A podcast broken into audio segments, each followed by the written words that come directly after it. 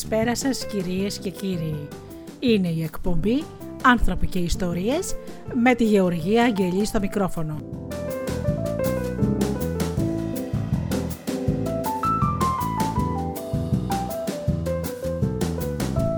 Ζωντανά από το στούντιο Δέλτα, το ραδιόφωνο της καρδιάς μας.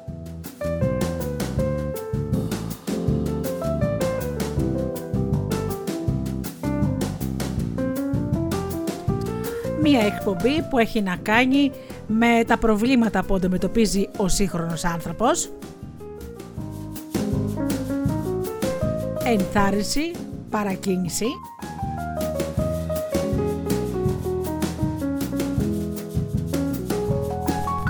και πολλές φορές παρουσιάσεις βιβλίων λογοτεχνίας.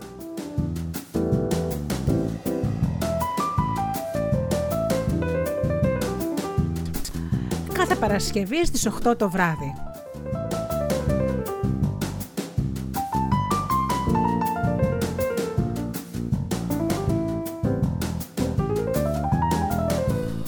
Σήμερα λοιπόν αγαπημένοι μου φίλοι ξεκίνημα της νέας περίοδου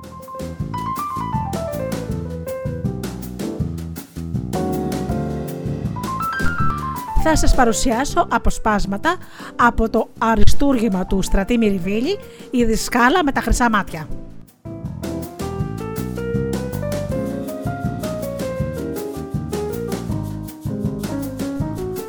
Η δασκάλα με τα χρυσά μάτια.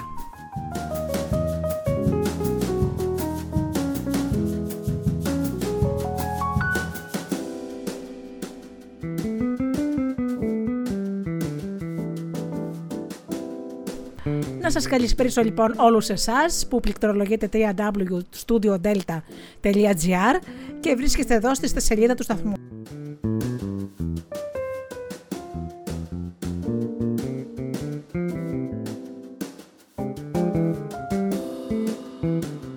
Εσάς που μπαίνετε από το Live 24 και τους ανθρώπους που μας ακούν από την ενότητα στο Google Play ραδιόφωνο Ελλάδα FM όπου βρίσκεται ο σταθμός Studio Delta. Και βεβαίως οι άνθρωποι που μας ακούν από κινητά και tablets. Ξεκινάμε λοιπόν με ένα τραγούδι και αμέσως μετά ξεκινάμε με το μυθιστόρημα «Η δασκάλα με τα χρυσά μάτια».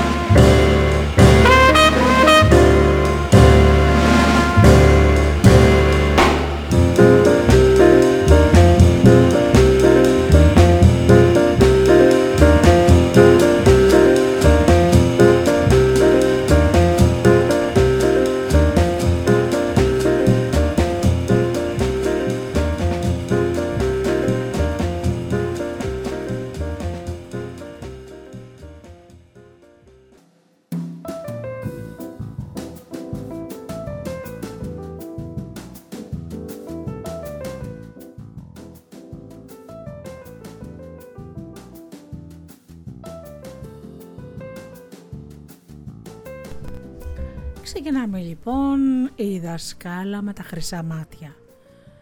Τόσα χρόνια. Έτσι που τη λαχτάριξε την ονειρεύτηκε τούτη την επίσημη ώρα του γυρισμού μέσα στο χαράκομα, στα νοσοκομεία, στις πορείες. Έπρεπε να είναι καλοκαίρι πάνω στο νησί. Ανάσταση στην ψυχή και στη φύση.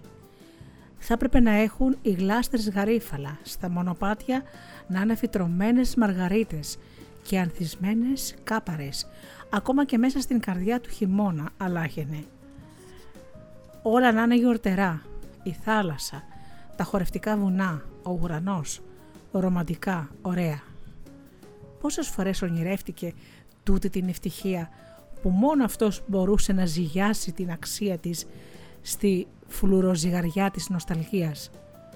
Να, ένα χουχλιδάκι να είναι ανακατωμένο μέσα στην αμμουδιά της λεσβιακής ακρογιαλιάς. Τίποτα άλλο από ένα ταπεινό χουχλιδάκι. Κανένας να μην το ξέρει, να ζει μέσα στο ασήμαντο τσόφλι του, απόμερα από το μάτι του Θεού. Όμως να γυρίσει πια πίσω, να είναι εκεί, στο γυαλό του νησιού, μέσα στον ήλιο του νησιού, βρεγμένος από τη θάλασσά του, παχνισμένος από την ασημιά αλυσάχνη του νησιού. Και τώρα, τι αλλιώτικα που είναι όλα.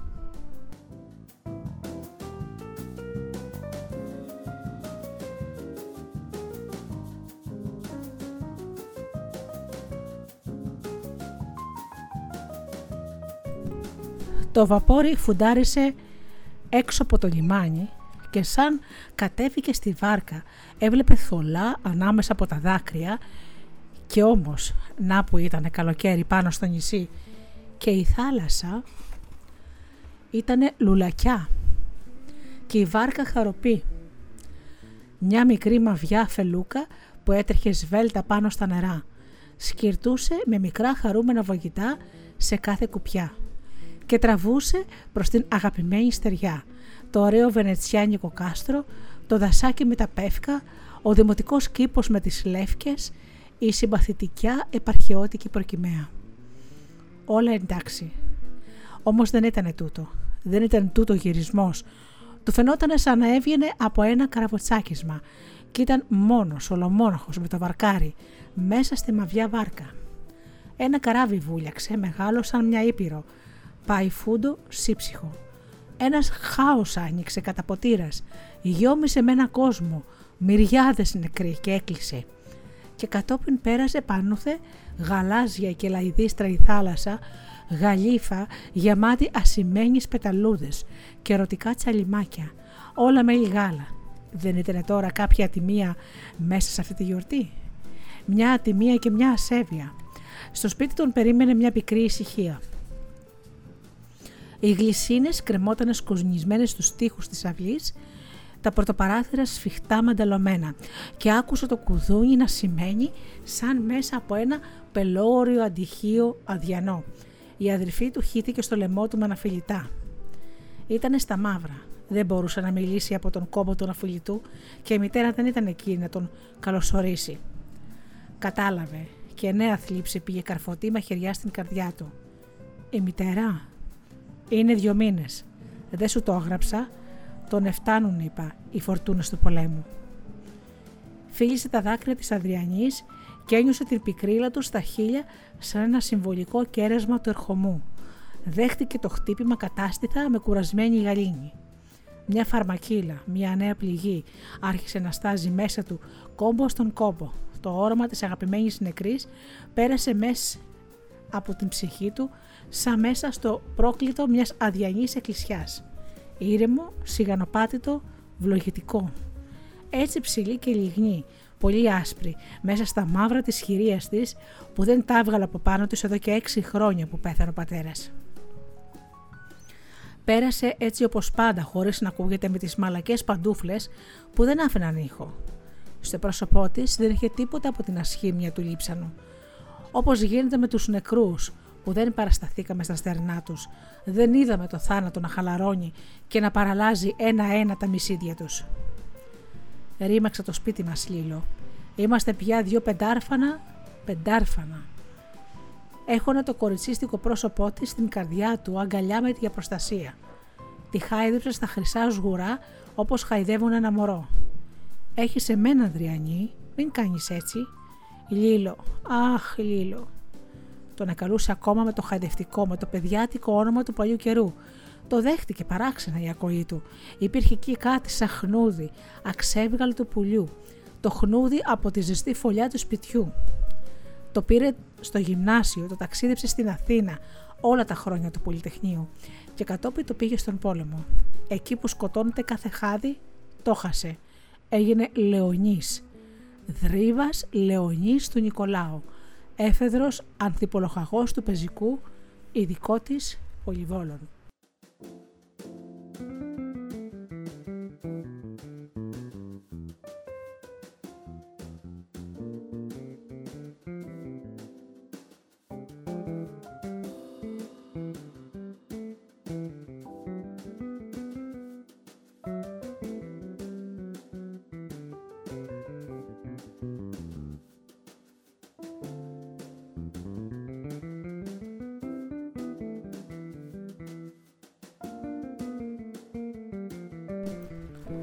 Άκουγε τώρα με κάποια απορία να το κελαϊδεί, ύστερα από τόσα χρόνια η αδελφή του, και η μουσική του άρχισε να του σιγανολέει στα αυτή ένα σωρό μισοξεχασμένα τραγούδια.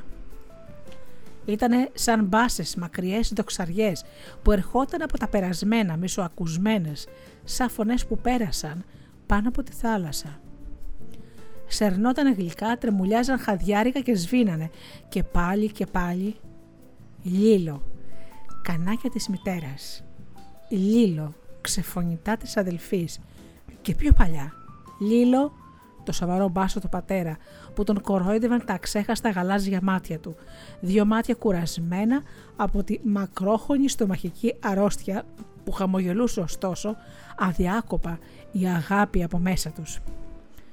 Ύστερα φωνές, πολλές, πολλές φασαρίες και γιορτές, απόκριες και πασχαλιές και γιοβασίλειδες, χελιδονίσματα καλοκαιριών και βροχές χινοποριάτικες που τραγουδούσαν από τις ρουνιές και παίζανε πιάνο στο μεγάλο τζίγκο της οξόπορτας. Οι μεγάλες θεωρίες των γερανών που περνούσαν πάνω από το κάστρο οι δημιουργίες τους εις ακροβολισμών και οι φωνές τους ταξιδιάρικες κατέβαιναν από τον ουρανό ως κάτω μέσα στα σοκάκια φωνές ανθρωπινά θλιμμένες που λέγανε «Έχετε γεια, έχετε γεια» και φεύγανε γιατί ερχόταν ο χειμώνας. Και τα μικρά παιδομάνια μαζεμένα κοπατιαστά στους δρόμους τους ξεπροβοδούσαν ρυθμικά με τη βαρισίμαντη παρακάλεση να πάρουν μαζί την τεμπελιά τους. «Πάρε τα οκνιάμ και φέρε την αλληγουριά μου». Ύστερα οι θύμησες από το μεγαλοχώρι που ξεκαλοκαίριαζαν τις πάψες, οι αψιές μυρωδιές του τρίγου, η χτύπη της ματσόλας στον ταρσανά, η ζεστή μυρωδιά της βραστής πίσας, το πανακέλα της θάλασσας. Τόσα, τόσα. Ήτανε σαν να χύμιξαν γύρω στο κεφάλι του ένα σύννεφο πουλιά. Η σύμιχτη βοή μπήκε σαν χαρμόσυνο κύμα μέσα στην καρδιά του και όλα αυτά οσμές και ήχοι φυλαγμένοι τόσα χρόνια και πως χώρεσαν μέσα σε εκείνο το παιδιάτικο όνομα. Λίλο. Η αδελφή τον είδε έτσι βυθισμένο και ανασηκώθηκε.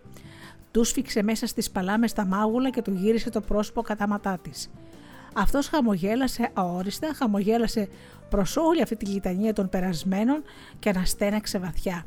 Και κατόπιν την έπιασε τα χέρια και τα σήκωσε ψηλά. Χαμογελούσε έτσι σαν τον πατέρα του. Άκου τη λέει, άσε το λίλο εκεί που βρίσκεται. Αυτός πια πέθανε. Είναι χρόνια τώρα. Είμαστε τώρα μεγάλοι. Για κοίτα εδώ, εγώ, ένας κρεμανταλάς ω το ταβάνι και εσύ κοπέλα της παντριάς. Λέγε με Λεωνή, όπως το Σύνταγμα. Αυτή, χωρίς να δίνει πολύ μεγάλη προσοχή σε αυτά, εξακολουθούσε να τον ευλέπει επίμονα. Του είπε σιγά με ένα τόνο όλο απορία και μάλωμα. Δεν έκλαψες ακόμα για τη μητέρα. Πέθανε με το όνομά σου στα χείλη της και εσύ δεν έκλαψες. Δεν της απάντησα. Την εκοίταξε μονάχα λυπημένος γιατί το ξέρε πως δεν θα ήταν φυσικό να τον, να τον καταλαβαίνει. Ίσως και γιατί από τα παιδιά του τον επίσμωσε κάθε τι που έμοιαζε με απολογία. Όμως μέσα στην καρδιά του τους έλεγε ήσυχα: Δεν μπορείς εσύ να καταλάβεις, αδελφούλα. Είναι κάτι της που δεν εξηγείται. Έχω κι εγώ ακόμα καλά-καλά που δεν καταλαβαίνω. Όμως θαρώ πως δεν έχω πια δάκρυα.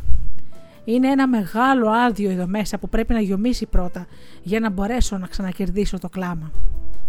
Αλήθεια, ας μπορούσε να δοθεί ολόκληρος σε αυτή την ειδονική λύτρωση, θα έκλαιγε σχεδόν χαρούμενος, μεθυσμένος από τη γλύκα του θρήνου, έτσι που θα ξέπλαινε την ψυχή του από τόσο φαρμάκι.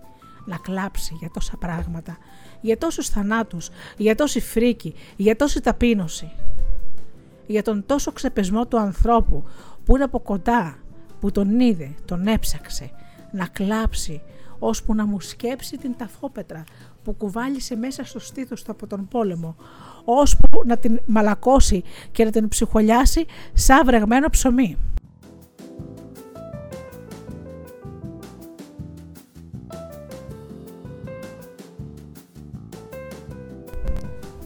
Η αδελφούλα και όλοι οι άλλοι δεν ήταν τρόπος να καταλάβουν και δεν καταλάβαιναν.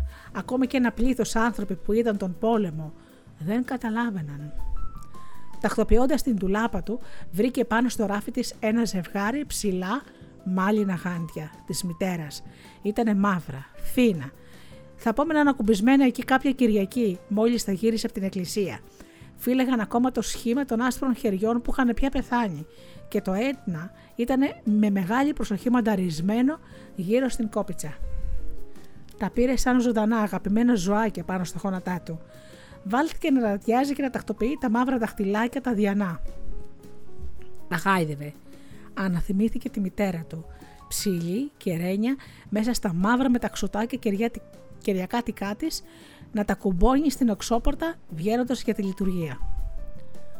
Πέρασε από τις άκρες των δαχτύλων του και χάιδεψε με αυτά τα μαγουλά του. Και πάλι ένιωσε να τον εσφάζει γλυκά η ίδια ήσυχη θλίψη και η μητέρα προσπέρασε σαν μακρινό όραμα, χαμογελαστό, φεγγερή, μέσα στα τριζάτα μαύρα μεταξωτά της. Ήταν η ηλαροσύνη της Κυριακής πάνω στο άσπρο μέτωπο και στα σημαίνια τσουλουφάκια. Δεν είχε πάνω της κανένα σημάδι από τη φρίκη του θανάτου. Άπλωσε πάλι μπροστά του τα γαντάκια. Προσπάθησε να παρομοιάσει αυτά τα χέρια με άλλα, εκείνα τα πεθαμένα. Χιλιάδες των χιλιάδων πεθαμένα χέρια του πολέμου. Αυτά που είδε να καβουριάζουν και να απομαυρίζουν εξηλιασμένα μέσα στο χαράκομα, γαντζωμένα με τον τελευταίο σπασμό τους πάνω στις αγριοβραχές και μέσα στα ξεροπόταμα με τα νύχια τους τα σπασμένα, αρπαγμένα με πελπισιά από το φόρεμα της ζωής που ξεσκιζόταν και τα ξαμολούσε. Από όλο το κορμί αυτά ήταν που τελευταία παραδίδανε νικημένα στον αγώνα. Τα δεν απαλεύουνε σκληρά, ακόμα και όταν το φως της ζωής είχε σβήσει πια στα αγγελοκουσμένα μάτια. Ένιωσε ξαφνικά να τον μαχαιρώνει μια θλίψη οδυνηρή για όλα αυτά τα χέρια, τα αφημένα στην Ανατολή. Χέρια δάσος ολάκερο που καλούσαν από μακριά παρακαλεστικά, που μούτζευαν, που οικέτευαν, που σμίγανε σε εσχρά συμβολικά σχήματα. Ξεφύτρωναν μέσα από τις πέτρες και μέσα από τα γκάθια, τένονταν, τέντωναν κατά τον ουρανό τις μαύρες γροθιές τους ξεγδαρμένες από τα όρνια. Ο ουρανός έβριχε πάνω θέτους και εκείνα τα λάσπονε ο βοριάς και τα περόνιαζε και τα τσακάλια τα ξελουρίζανε τη νύχτα και τα σέρνανε στις μονές τους κλαίγοντας ομάδι σαν μωρά. Αυτά δεν είχαν τίποτα παρεδώσει με τούτα τα μαλακά, τα ολοκάθαρα γαντάκια της μητέρας με τα χεράκια της ειρήνης που λυγούσαν ακόμα σαν ζωντανά, που μοσχοβολούσαν λεβάντα και καλοσύνη και εξέρεναν να χαϊδεύουν και πέρα από τον τάφο. Αναθυμήθηκε ακόμα δυο γυναικεία χεράκια, δυο φτωχά χεράκια, μέχρι θα ήταν μόλις 15 χρονών. Ήτανε στην Πέργαμο. Μπήκε σε ένα κουρσεμένο σπίτι και βρήκε μια πεδούλα, μωρό πράμα, σκοτωμένη, πάνω σε ένα ατλαζωτό σελτέ με κόκκινες και μαυγές ρίγες. Τα μάτια της ήταν γαλάζια και πελώρια, τεντωμένα σε μεγάλο στήλωμα. Η κόρφη της δεν ήταν πιο μεγάλη από δύο μήλα. Την είχαν εκδίσει ολότελα. Είχαν δεμένα τα πόδια της με πολύ ανοιχτά σκέλια σε δύο κάγκελα κοντά στο κεφαλόσκαλο και σαν πέρασε πάνω θέτης όλο το κοπάδι των αρσενικών αγριμιών, την κάρφωσαν χάμου εκεί στον αφαλό με μία μακριά παλιά ξυφολόχη. Το σίδερο τρύπησε το παιδιάστικο κορμί, πέρασε το τσελτέ και καρφώθηκε στα σανίδια. Δεν χρειαζόταν δύναμη. Λοιπόν, τα χεράκια αυτού, αυτού του παιδιού απόμειναν γατζωμένα μέσα στο παχύ στροσίδι και δεν τ' άφηναν. Κρατιόταν από εκεί απελπισμένα και δεν άνοιγαν, σαν πήγαινε να την συμμαζέψουν από την ισχρή στάση του μαρτύριου της. Εκεί ήταν πολλές ώρες που είχε πεθάνει, ωστόσο η τρομάρα δεν το είχε αφήσει εκείνο το παιδί. Α μπορούσε να ξεκολλήσει από πάνω του όλα αυτά τα φρικτά και μισητά χέρια του πολέμου που είχαν κλειδώσει τα μαβιά του νύχια πάνω στα ξεσκλίδια της ψυχής του και σερνόταν πίσω του, μαζί του, ως εκεί, μέσα στο σπίτι της Γαλήνης. Καταλάβαινε καθαρά πως τα χρόνια του πολέμου γράψανε με φοβερά ψηφία ένα μεγάλο μέρος της ζωής και ήθελε φλογερά και πεισματικά να βουλώσει 7 σφραγίδες αυτό το βιβλίο. Ήτανε ο πόλεμος, ένα κοκκινόμαυρο παρασάρκωμα επάνω του. Να μπορούσε να το κόψει άραγε με τον ιστέρι, να το πετάξει σε ένα αποκόμματο σάπιο κρέας, να αρχίσει μια νέα ζωή, να ανοίξει ένα καινούριο βιβλίο με μεγάλα αθώα κατεβατά, ολά άσπρα, σαν άγγελοι, χωρίς λεκέδες, χωρίς δαχτυλιές από αίμα ανθρώπινο, χωρίς πιτσίλες από λάσπες, από βρώμικο νήτρο και από λιγδερές εκκρίσεις. Α μπορούσε να πάρει ένα σφουγγάρι φουσκωμένο από δροσερό νερό και να παστρέψει τη μνήμη του από όλη αυτή την ουλιά. Να γαλινέψει την ψυχή του, να ξορκίσει τα ονείρατα της φαγής, τους βραχνάδες της τρομάρας που τον πέδευαν τις νύχτες, να βάλει τη θύμησή του να κοιμηθεί, να την ανουρίσει σαν ένα μικρό παιδί και σαν ξυπνήσει, να μην υπάρχει πια η κόκκινη παρένθεση. Με τόση λαχτάρα ξανάπιασε τα κοκαλωμένα πινέλα του και βάλτε και να δουλεύει με πείσμα. Ήθελε να ζωγραφίσει παιδιά με χαροπά μάτια. Παιδιά, μια ολόκληρη νέα γενιά από ανθρώπους που δεν μολεύτηκαν με το κακούργημα να χαμογελούν με αθωότητα προς τη ζωή. Μια βάρκα να ζωγραφίσει ελαφριά σαν τριανταφυλιά πεταλούδα, αποξεχασμένη μέσα σε μια γαλάζια γαλήνη, γαλάζια θάλασσα και γαλάζιος ουρανός που να μην ξέρει κατά που να αρμενήσει να κάνει τον ειρηνικό ελαιόνα του νησιού με τις φιλοσχές, τις ταχτιές και τις ασημένιες μουσχεμένες στο φως, με τους κορμούς να στρίβουν κακοπέτουροι, τυραγνισμένοι, σαν τα χέρια των ξωμάχων, με τον ήλιο να στάζει σαλάδι πάνω στο χώμα στους χρυσούς λεκέδες του. Πολέμησε. Πολέμησε του κάκου. Ήταν μια άχαρη προσπάθεια να προαστογραφήσει τον εαυτό του. Μόλις ακουμπούσε το μολύβι στο χαρτόνι, ένα πλήθος χλωμές μορφές γουρλωμένες, στριμωχνότανε, λαός γυρεύοντας την έκφρασή του. Ήταν μια αξιολύπητη τυραννισμένη στρατιά από καταδικασμένες ψυχές που μαρτυρούσαν μέσα στο καθαρτήριο της συνείδησής του. Το γυρεύανε με άγριες και προστακτικές φωνές στη μορφή τους σαν μια δικαίωση που θα τις ξανάδινε πίσω στη γαλήνη και την ειρήνη ήταν πρόσωπα κίτρινα, σαν μουσαμαδιές των τρατάριδων, χίλια συσπασμένα, μάτια ανοιχτά με ακίνητες πλατιές κόρες και άλλα κάτασπρα, ολότελα χωρίς κόρες. Ήτανε σαγόνια ξεκλειδωμένα, στόματα που χάσκανε προς τον ουρανό. Μέσα από την τρύπα του καταπιώνα ξεπρόβαλε η γλώσσα μαύρη σαν γυμνοσάλιαγιας, που ψόφισε και στέγραξε το σάλιο του η Ανατολή, η καταστροφή μιας νικηφόρας στρατιάς, η κάθοδος των μυρίων και ύστερα ο γυρισμός. Ήταν μια θάλασσα γαλάζια, γεμάτη φως και παιχνίδι, μια θάλασσα γιορτινή και χαρούμενη που χαδιολογόταν και έπεσε πάνω στα γυμνά στήθια της, τις τρέμουσες του ηλίου. Γελούσε ξεδιάντροπη πουτάνα, με τα μικρά μικρά γελάκια, ενώ μέσα στα ερωτικά νερά της αρμένιζε μια τρομερή συνοδιά από βαπόρια μαύρα. Αυτά τα καράβια ήταν μουτζουρωμένα και λερά, ήταν φορτωμένα ως τα μπούνια με γυναίκες και παιδάκια μισόγυμνα αλλοσούσουμα, όλες μαζί, όλα μαζί, απλώναν τα μπράτσα τους, απλώναν τις αδύναμες φωνούλες προς τη στεριά της Ανατολής, που όλο ξεμάκραινε, όλο και ξεμάκραινε πίσω στην πρίμη. Τα βαπόρια μούγκριζαν και φτύνανε καπνό και ήρθε η νύχτα και τα σκέπασε και η στεριά που λένα τα τάφινε ήταν κόκκινη από την αντιλαμπή μιας απέραντης πυρκαγιάς που την τύλιγε μέσα στη φλόγα και στο αίμα κόκκινη σαν την προφύρα του νυμφίου.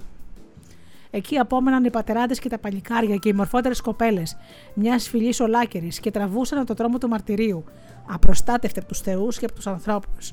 Η αθωότητά τους δεν ήβρε δικαιοσύνη, ούτε στον ουρανό ούτε στη γη. Έκλεινε τα μάτια και τους έβλεπε να περπατάνε σαν μια ατελείωτη πομπή που βογκούσε και έκλαιγε. Τα πόδια τους αφήρανε στο πυρωμένο χώμα κόκκινες πατημασιές. Ήταν μακριές κολόνες από τετράδες, κορμιάρε ζηλεμένα και βρισμένες ψυχές δεμένοι σαν ζωντανά, με το σκηνή ο ένας δίπλα από τον άλλον. Ξυπόλυτοι, ξεβράκωτοι αναμαλιάριδες.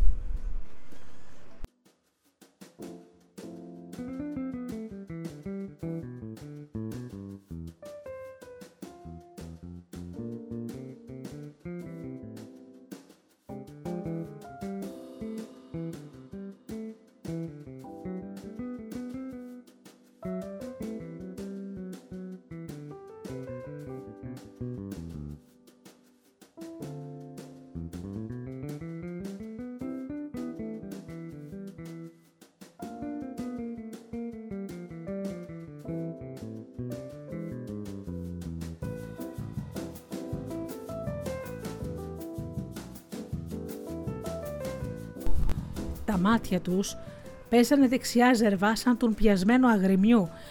Οι πλάτες σκύβαρε ξεγυμνωμένες και οργωμένες από το καμουτσί και την ξυφολόγχη, σαν τον κερίβαν αυτές οι θύμησες.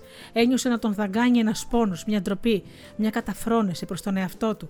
Τούτε η αίσθηση τον μαρτύρευε, ώσπου κόντευε να ξεφωνήσει σαν τρελός.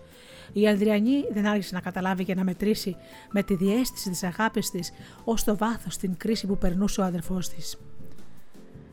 Παραμέρισε τη θλίψη και το πένθο της και στάθηκε δίπλα του σαν μητέρα. Το έκανε με μια στόχαση και μια ευγένεια τόσο προσεκτική που ούτε μια στιγμή ο Λεωνής δεν ένιωσε την ψυχική κατάθλιψη που συνήθως δημιουργεί γύρω στον άρρωστο η κουραστική αγάπη των αδικών του. Αυτός με όλο τον εγωιστικό του χαρακτήρα κατάλαβε τούτο το συγκινητικό αγώνα. Και πολλές φορές τον συνέπαιρνε μια ορμητική τρυφερότητα για αυτό το παιδί που ήταν τόσο πρόσχαρο και δινόταν στην ηρωική του προσπάθεια. Μέσα σε εκείνη τη θλιμμένη ατμόσφαιρα πάσχιζε να ξανάβρει τον εαυτό του. Η καλλιτεχνική του συνείδηση που την ένιωθε όλα αυτά τα χρόνια του πολέμου να γουρμάζει μέσα του σαν πλούσιο θέρος, βιαζόταν να πραγματοποιήσει τις μεγάλες φιλοδοξίες του. Ήθελε να μετουσιώσει σε καθαρή τέχνη τα οράματα που ήταν η μυστική παρηγοριά του μέσα στο χαράκομα και κάτω από το αντίσκηνο. Η νοσταλγημένη ώρα είχε τώρα σημάνει, χτυποκαρδούσε, σαν να ετοιμαζόταν πάλι για μια εξόρμηση κάτω από το ατλαζένιο χαλάζι των πολυβόλων. Μετρούσε τις δυνάμεις του και έτρεμε, μη γελάστηκε κι αυτές. Λογάριζε να δουλέψει σε μια έκθεση που θα έπρεπε να είναι το μεγάλο αποφασιστικό πείδημα προς τη δόξα. Ήθελε να, νιώσει, να λιώσει μέσα στο χώμα του λουλούδια και φλόγες, να πιάσει τα όνειρα της πεταλούδας. Να είναι ορμητικό και φλογερό, σχεδόν προκλητικό για το κοινό και για την κριτική. Μια εξόρμηση που έπρεπε να τελειώσει με νίκη. Αυτός θα ήταν λυτρωμός.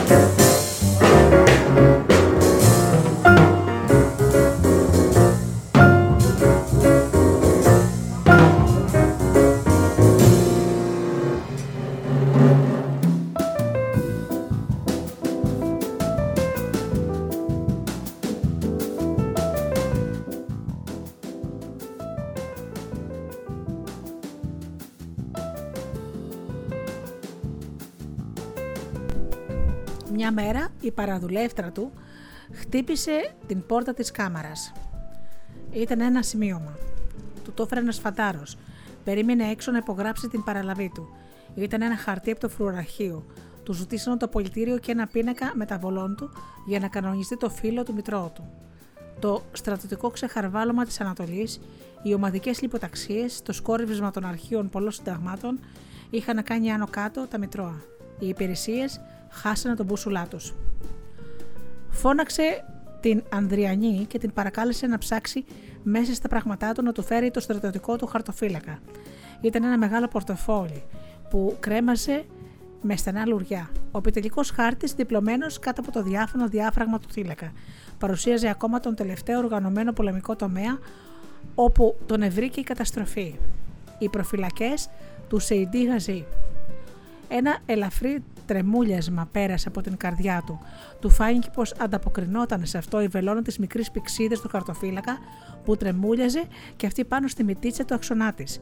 Ξεκούμπουσε τη μικρή πετσένια σκέπη που φούσκωνε. Έβγαλε από μέσα ένα πολεμικό σταυρό, δύο μετάλλια, το, πολι, το, το πολιτήριό του, ένα βιβλίο αγοράς δημοσίων ειδών από τη στρατιωτική αποθήκη του Εσχή Σεχήρη και ένα μαύρο πορτοφολάκι με ασημένιο μονόγραμμα στη γωνιά. Παραμέρισε όλα τα άλλα και πήρε στο χέρι του αυτό το μικρό πορτοφόλι και αφαιρέθηκε να το κοιτάζει. Το είχε αποξεχασμένο και να που τώρα ξεπεταγόταν μπροστά του να του θυμίσει ένα χρέος ιερό που η φουρτούρα της καταστροφής και η λαχτάρα του γυρισμού το είχαν από καιρό ξεθοριάσει μέσα στο νου του. Τα άνοιξε αργά με χτυποκάρδι. Είχε μέσα τη φωτογραφία μιας γυναίκας μια βεργέτα γάμου και ένα κοφτερό θράβασμα από οβίδα ίσα με ένα μεγάλο στρίδι και ένα μικρό ρολογάκι του χεριού πλακέ με το πετσί φαγωμένο από το ίδρο. Ήταν τα κοιμήλια που του εμπιστεύτηκε ο συνάδελφός του ο Βρανάς, ο στρατής Βρανάς, πριν ξεψυχήσει. Νοσηλεύτηκαν μαζί στο Εσκή Σεχήρ, στο δεύτερο νοσοκομείο διακομιδής, όταν τον κουβάλισαν και αυτόν εκεί με ένα διαμπερές του μυρού. Τον έπιασε μια δυνατή ταραχή μπροστά σε αυτά τα φτωχά πραγματάκια. Σηκώθηκε και διπλοκλείδωσε την πόρτα της κάμαρης να νιώθει πιο μόνος. Έκατσε, έπεσε σαν πολύ κουρασμένος στην πολυθρόνα, χωρίς να μπορεί να ξεκαρφώσει τα μάτια από τα θλιβερά θεμητάρια του σκοτωμένου συντρόφου, που κοιτόταν αραδιασμένα εκεί μπροστά του πάνω στο γραφείο. Πολύ πικρή και πολύ αγαπημένη θύμηση που του άφησε την πιο δυνατή εντύπωση μέσα σε όλα τα περιστατικά που τον ετάραζαν τον τελευταίο χρόνο του πολέμου. Ξαναβρέθηκε πάλι χωρίς να το νιώσει στο, στενάμα, στο στενόμακρο θάλαμο της Β' Διακομιδής, στο θάλαμο του Σωτήρος. Ήταν μια γυμνή κάμερα που έμοιαζε απελπιστικά με όλες τις αίθουσες του νοσοκομείου του πολέμου. Βρωμούσε ιδιοφόρμε, είδε στους τοίχους ασβεστομένους με ένα αντιπαθητικό τριανταφυλλί που είχε μέσα δύο σιδερένια κρεβάτια από αυτά που διπλώνουν. Στον τοίχο, αντίκρι, στην πόρτα κρεμόταν ένα εικόνισμα κουβαλημένο από κάποια ρημαγμένη εκκλησιά. Χριστός Σωτήρ. Είχε ένα μακρουλό βλοσιρό πρόσωπο με άγρια μάτια και τα σπράδια τους σφάνταζαν μέσα στη σκοτωνιά της εικόνας σαν άβγαιναν από πυκνή αντάρα. Μόλις διακρινόταν ακόμα ένα πηγούνι αδύνατο με διχαλωτό γενάκι και ένα χέρι υψωμένο στην τυπική ευλογία με τα δάχτυλα απίστευτα λιγνά και μακριά να σχεδιάσουν τα συμβολικά γράμματα Ι, Σ, Χ.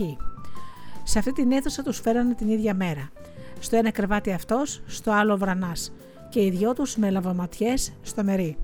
Μόνο που η δική του ήταν μια φιλανθρωπική από μια νικελένια σφαίρα Μάουζερ του πέρασε πέρα για πέρα το ψαχνό χωρίς να αφήσει καμία μόλυνση, χωρίς να πειράξει κανένα πολύτιμο όργανο της κίνησης του σκελετού ή της κυκλοφορίας. Ο Βρανάς όμως την είχε πολύ χειρότερα. Ήταν μια κακιά λαβοματιά, μεγάλη σαν παλάμη. Από αυτό εκεί το κοφτερό πελεκούδι της οβίδας. Του είχε ρημάξει τα ποντίκια και τα νεύρα και του σπάσε το κόκαλο του μεριού. Στην αρχή πήγαινε καλά η θεραπεία. Ο μόνος φόβος των γιατρών ήταν πως θα σηκωνόταν ο λαβωμένο με το ένα πόδι κοντύτερο από το άλλο.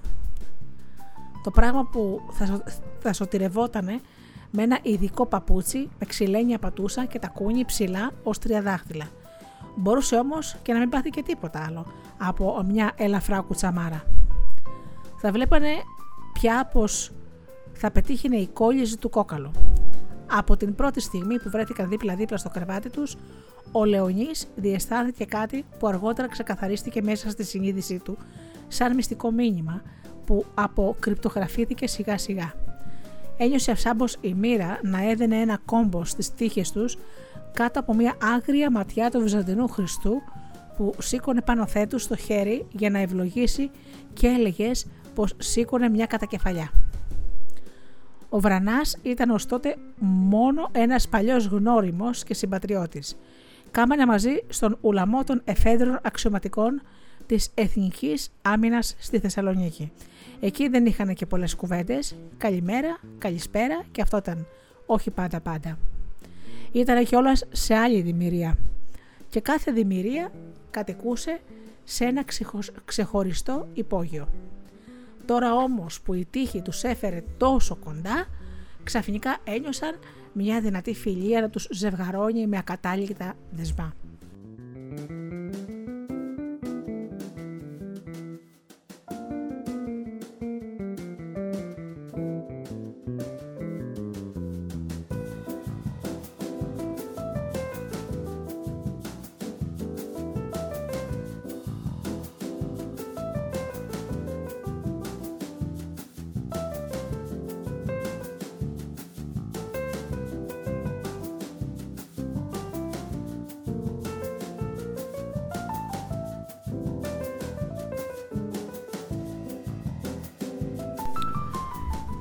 Μια από εκείνες τις φιλίες που μόνο στον πόλεμο στεριώνουν έτσι. Μια φιλία ανάμεσα σε δύο άντρες που δέθηκε μπροστά στο θάνατο. Ο Λεωνής ένιωθε ένα είδος προστατευτικής ιστορική να γεννιέται μέσα του για τον σύντροφό του. Από τη στιγμή που είδε πόσο άσχημα την είχε αρπάξει, παρακολουθούσε τη θεραπεία του με άγρυπνη έγνοια προπάντων από τη στιγμή που ένιωσε τόσο σίγουρη και τόσο τέλεια τη δική του γιατριά. Ήταν ένα χρέος που το σήκωνε απέναντι στην εξηλαίωση και τη γιατριά. Ο Βρανάς πάλι ένιωθε ένα αίσθημα ευγνωμοσύνη να μποτίζει τη φιλία του και αν δεν ήταν ένας τόσο αντιαισθητικός τύπος που ένιωθε σαν ταπείνωση κάθε είδους διάχυση, θα μπορούσε να φανερώσει στο δρύβα από τις πρώτες πρώτες μέρες την τριφεράδα ενός παιδιού χαϊδεμένου και ευαίσθητου. Όμως ο χαρακτήρας του ήταν τόσο βάρβαρα επιθετικός και αντίθετος προς κάθε εξομολόγηση που ποτέ όσο ήταν στα καλά του δεν μπορούσε να εκφράσει στον Δρίβα πόσο τον αγαπούσε και πόσο τον ευγνωμονούσε. Ο Λεωνής την άρχισε να σηκωθεί πάνω στις πατερίτσες και την πρώτη μέρα που του έδωσαν το ελεύθερο να ποδαρώσει, τι δεν έκανε για να γιορτάσει αυτή την αναστήλωση, όπως είπε.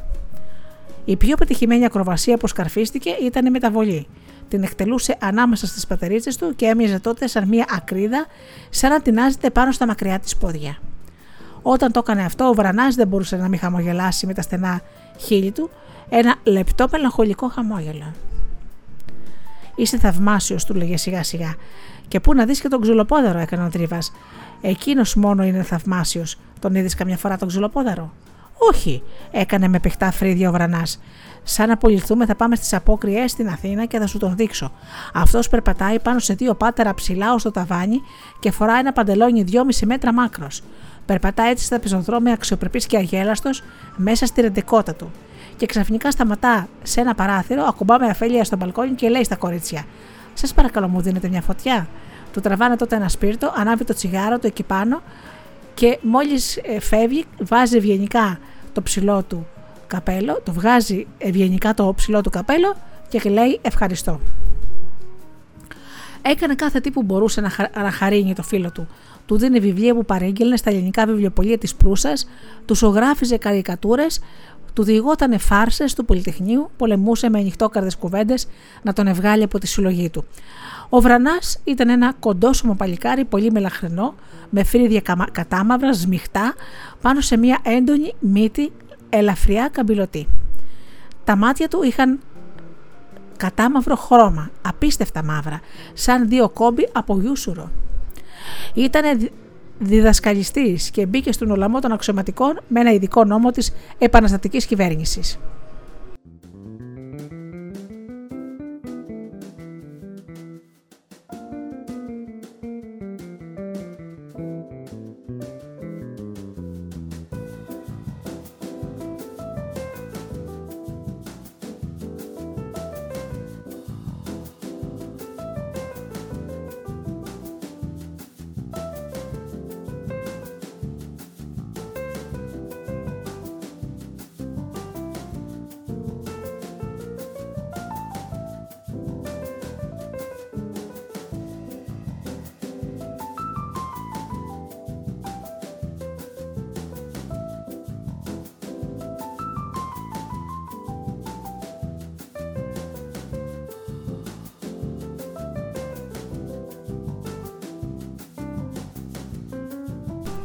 Ήταν και αυτός ένας φαντασμένος μεγαλοειδιάτης. Ένιωθε μια παιδιάστικη χαρά όταν ο στρατός της Ανατολής σκόνταυτε κάθε λίγο και λιγάκι πάνω στα σημάδια της αρχαίας δόξας. Ένα ανάγλυφο, κανένα περιστήλιο, καμιά επιγραφή μισοφαγωμένη από το σαράκι του καιρού, κανένα από εκείνα τα αντερχιαστικά ψηφίσματα, τα σπαρμένα ανάμεσα στα τουρκικά καλυβοχώρια που σημείωναν το πέρασμα της στρατιάς του Μέγα Αλέξανδρου, τι συγκίνηση του δίνουν όλα αυτά. Ήταν μαρμαρωμένη αφρή από το κύμα του ελληνικού πολιτισμού που κάποτε φούσκωσε και χύμιξε και πέρασε χαρούμενα πάνω στη βγή και άφησε πίσω του λευκά θέατρα και ναού και αγώνες κάλου και τέχνης. Τα νιώθε σαν καλωσορίσματα ελληνικά, που μέσα από την αντάρα των περασμένων του ερχόταν από γνωστά, από αγαπητά χείλη. Τα νηστορούσε με ένα φανατισμό που τον ερέθιζε στην έξαψη. Είμαστε σπίτι μας, Λεωνί, και δάγκανε τα χείλια του, πολεμώντας να βολέψει κάπως πιο ξεκουραστικά τα μουδιασμένα του χείλη και τα μουδιασμένα του μέλη. Δεν είναι μύθια αυτά. Είναι μάρμαρα, ακατάλητα. Είναι επίσημοι τίτλοι. Πατούμε πάνω σε ελληνικές πατημασιέ. Στρατοπεδεύουμε πάνω στις προγονικές μας κατασκηνώσεις. Δεν είναι τίποτα άλλο αυτό που κάνουμε παρά αλλαγή φρουράς. Καθένας φυλάει το νούμερό του. Ο Αλέξανδρος, ύστερα η Βυζαντινή Ακρίτη και τώρα εμείς. Άμα βάλεις χάμου το χέρι σου, θα δεις πως οι στάχτες από τις φωτιές των στρατοπέδων τους είναι ακόμα ζεστές. Πάνω στα παλούκια των σκηνών τους δίνουμε τα αντίσκηνά μας, Λεωνί. Με όλους αυτούς τους πόνους ήταν ειλικρινά περήφανος για τη λαβοματιά του και μια μέρα που ο Λεωνή του έκανε τις ακροβασίες μέσα στις πατερίτσες, ο λαβωμένος του είπε με κάποια χερεκάκια, ακόμα παιδιάτικη. Εσένα δεν ήταν τραύμα, φίλε μου, ήταν απλώς μια δεκαπενθήμερη άδεια για το σπίτι. Αν δεν ήταν τούτη η χρυσή γωνία στο μανίκι, κανένας δεν θα σε πίστευε για το λαβωμένο. Ο Λεωνής γελούσε κατά, καλά καλόκαρδα, χωράτευε και του έλεγε αστείες ιστορίες. Ο Βρανάς τον άκουγε και τις πιο πολλές φορές άκεφος και συλλογισμένος. Τον εξενέβριζε η ακινησία που την ένιωθε περισσότερο τώρα που ο Δρύβας δεν έπαβε να κινείται ανάμεσα στις πατερίτες του. Α μπορούσα μονάχα, έλεγε, να μετατοπιστώ ολάκερος, να γυρίσω πάνω στο πλευρό και να πέσω μπρούμητα. Να αλλάξω θέση. Θα ρω πως πλήγεσαι η ράχη μου από το ανασκέλωμα.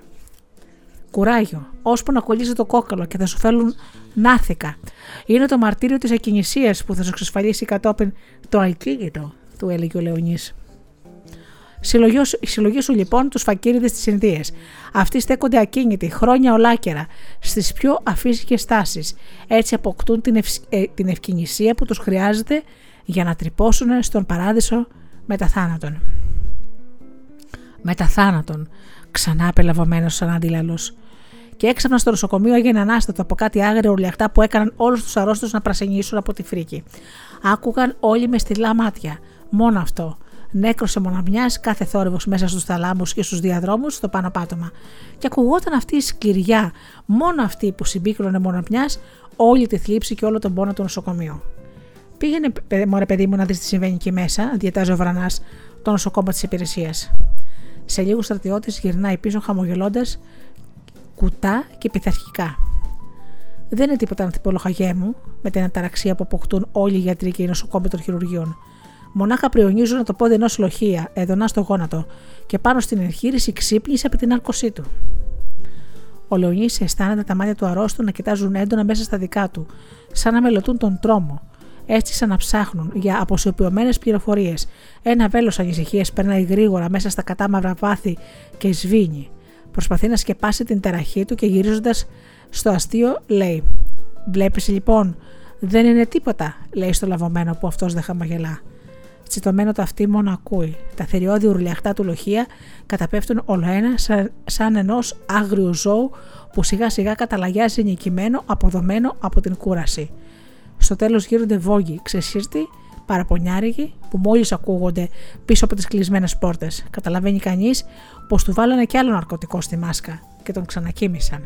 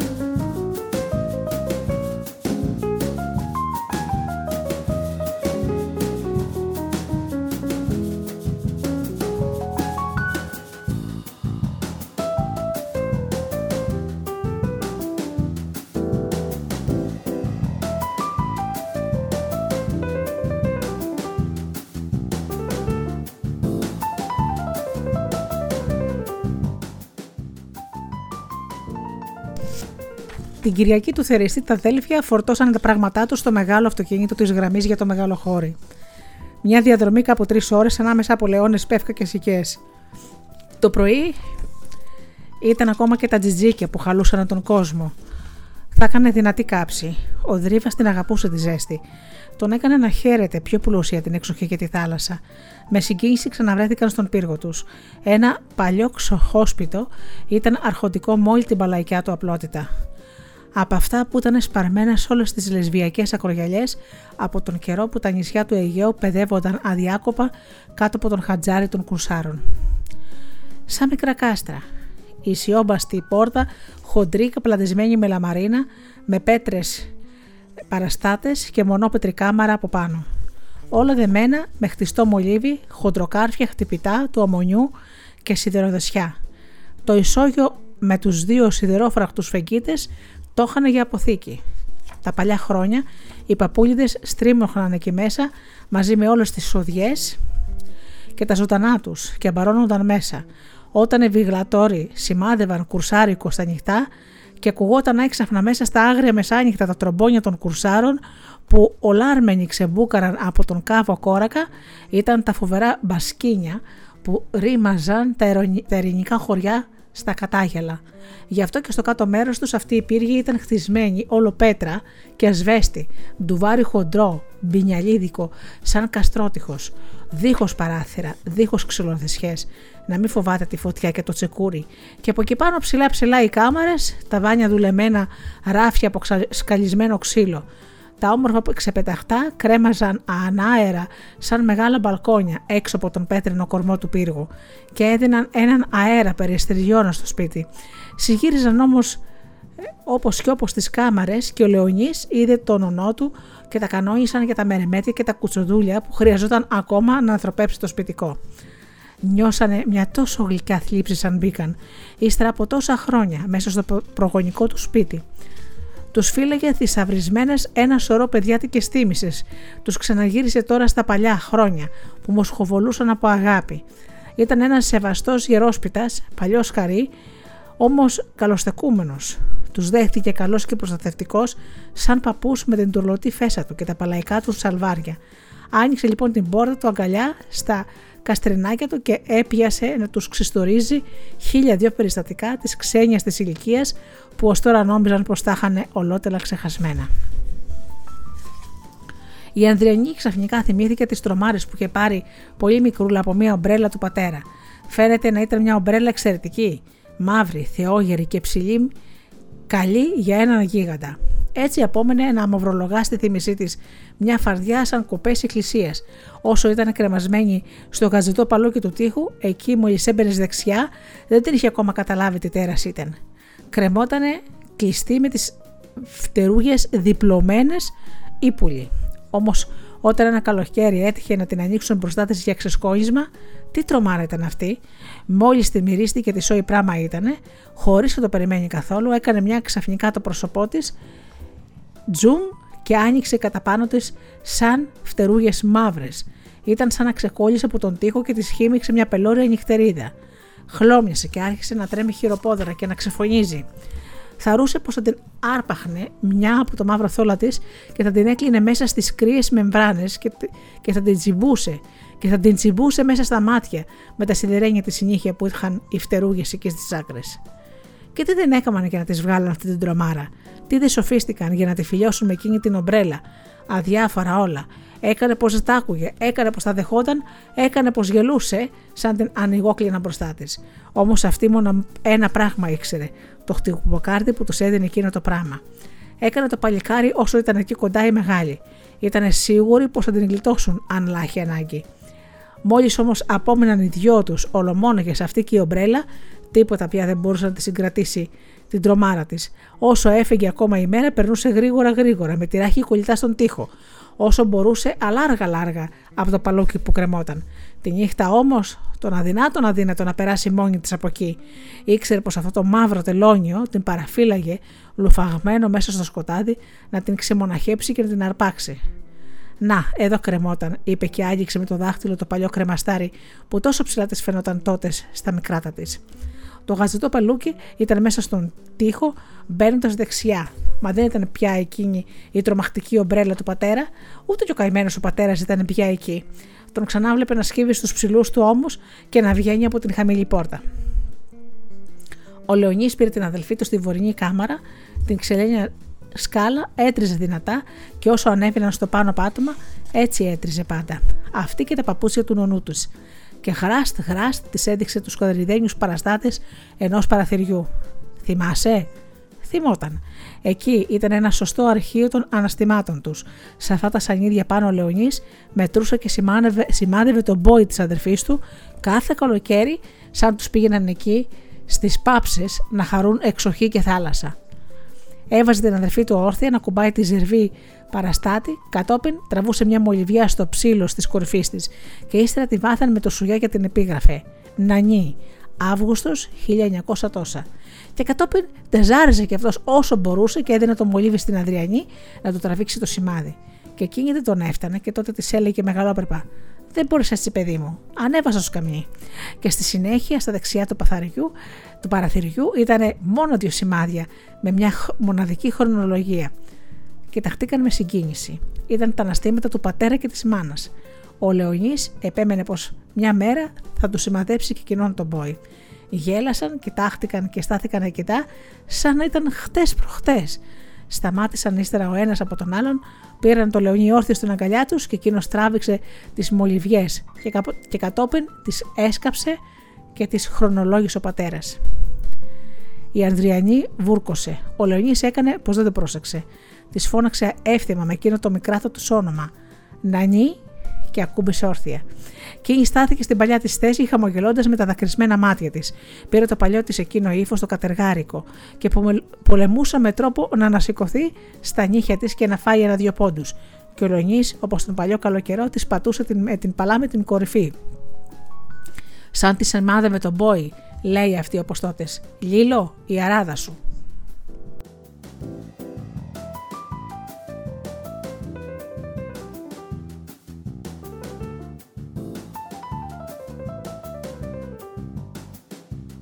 Ο Λεωνής τεζάριζε εις προσοχή ένας μαγκλαράζος εκεί πάνω και τη ξανά με εκείνη την παλιά του προστατευτική μεγαλοπρέπεια. Δεν φτάνεις έτσι, παιδί μου, δεν βάζεις λόγο κανένα τραπέζι να κάνεις τη δουλειά σου. Και οι δύο καινούργιες χαρακές σκαλίστηκαν πάλι με προσοχή, τόσο ψηλά όσο τις παλιές. Ο Λεωνής έσκαβε μέσα τους τη νέα χρονολογία και το κορίτσι έβλεπε αφαιρημένα τα ροκανίδια που πέφτανε πάλι στο πάτωμα σαν τότες. Την πρόσεξε και τη χάιδεψε το κεφάλι. Από τούτη τη χαρακιά είπε: Ξεκινάει η νέα μας ζωή. Α είναι καλό και για τους δυο μας η αφετηρία. Αμήν, έκανε εκείνη σιγά.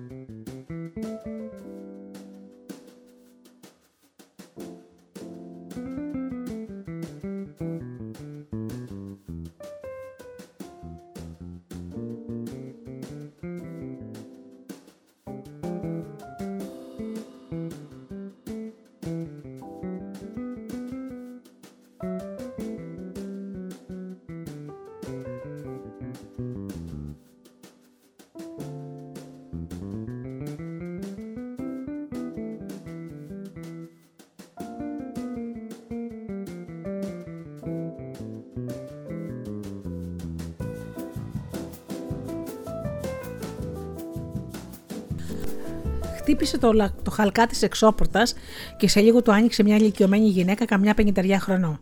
Ψηλή με το κεφάλι μπαμπουλωμένο με, με μαύρο μαγουλίκι. Η κυρία Βρανά, ρώτησε. Η γυναίκα έκανεψε με το κεφάλι ναι και με τα χέρια ορίστε περάστε. Του έκανε εντύπωση αυτή η αγέλαστη σιωπηλή μορφή με τα φλογερά σχεδόν άγρια μάτια. Πέρασαν μια αυλή στενόμακρη και πλακόστρωτη και κάθε πλάκα χρησμένη στο περιγύρι της με άκρατον ασβέστη, Δεξά ζερβά ήταν μια αράδα και αραμιδένιε γλάστρες, με λαϊκά λουλούδια και μεριστικά, όλες κάτασπρες από τον ασβέστη.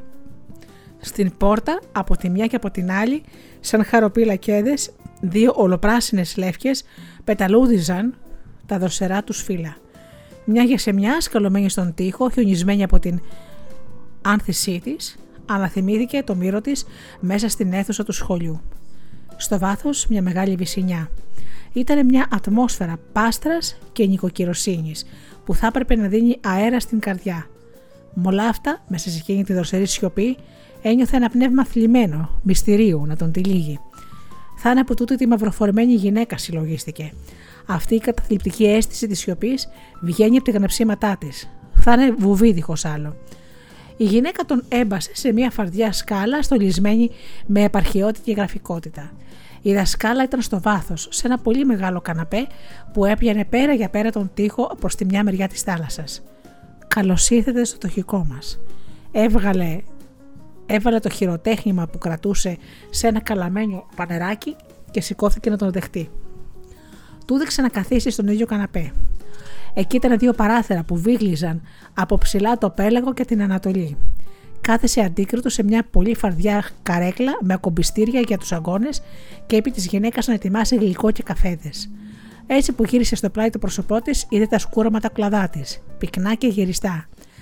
Φαινόταν ήσυχη και ξέχνιαστη και αυτός συλλογίστηκε πάλι πως θα έπρεπε να της είχε έρθει το μήνυμα και το θλιβερό πακέτο του σκοτωμένου. Τον έβλεπε ολόησα θαρετά και μέσα στην ξάστερη ματιά της ήταν μια ήρεμη απαντοχή. Έβγαλε μια στενοχ... με στενοχώρη το πορτοφόλι του. Σηκώθηκε και την πλησίασε. Να, αυτό είναι, είπε συνεπαρμένος από μια ξαφνική συγκίνηση που δεν την περίμενε. Και άρχισε να της παραδίδει ένα-ένα τα θυμητάρια του το πεθαμένο. Η φωτογραφία σας. Χωρίς να το θέλει, ξαναπρόσεξε πως καθόλου δεν της έμοιαζε. Την πήρε σιωπηλή. Της έδωσε κατόπιν το δαχτυλίδι του γάμου. Ύστερα το σπασίδι της οβίδας που αυτή τα άγγιξε με φαναρή αποστροφή και στο τέλος το ρολογάκι. Αυτό του λέει και ακούει ο ίδιος με προσοχή την μπάσα φωνή του, σταμάτησε τη στιγμή που έγινε η έκρηξη. Από το της δείχνει αυτή τη στιγμή. Ο Βρανάς, δεν είπε πια ο Μακαρίτης, είπε πως θέλει να μείνει για πάντα έτσι. Να μείνει να το βρει το παιδί του σαν μεγαλώσει. Κάτι τρεμούλιαζε μέσα του. Έδωσε και το πορτοφολάκι και κάθεσε πίσω. Η γυναίκα κοίταξε για μια στιγμή το ρολογάκι, κατόπιν σήκωσε τα μάτια απάνω του και είπε: Αργά όλα αυτά τα πράγματα στο πορτοφόλι. Ναι, είναι ένα φτηνό ρολογάκι. Δεν κοστίζει και σπουδαία πράγματα. Ωστόσο, σας ευχαριστώ πολύ για όλα. Για τον κόπο που κάματε να φυλάξετε όλα αυτά τα πράγματα και να μου τα δώσετε. Ήταν πολύ ευγενικό από μέρους σας. Το κυβότιο, το κυβότιο του όμως, που μου παραδόθηκε από την υπηρεσία κληρονομιών, ήταν λαιλατημένο. Η φωνή της ήταν κρύα, προσβλητική ή απλώς ηλίθια. Ένιωσε σαν να του τράβηξαν δύο χαστούκια. Κατάλαβε ξαφνικά πόσο αστεία ήταν εκεί μέσα στη μέση και στη θέση του σκοτωμένου.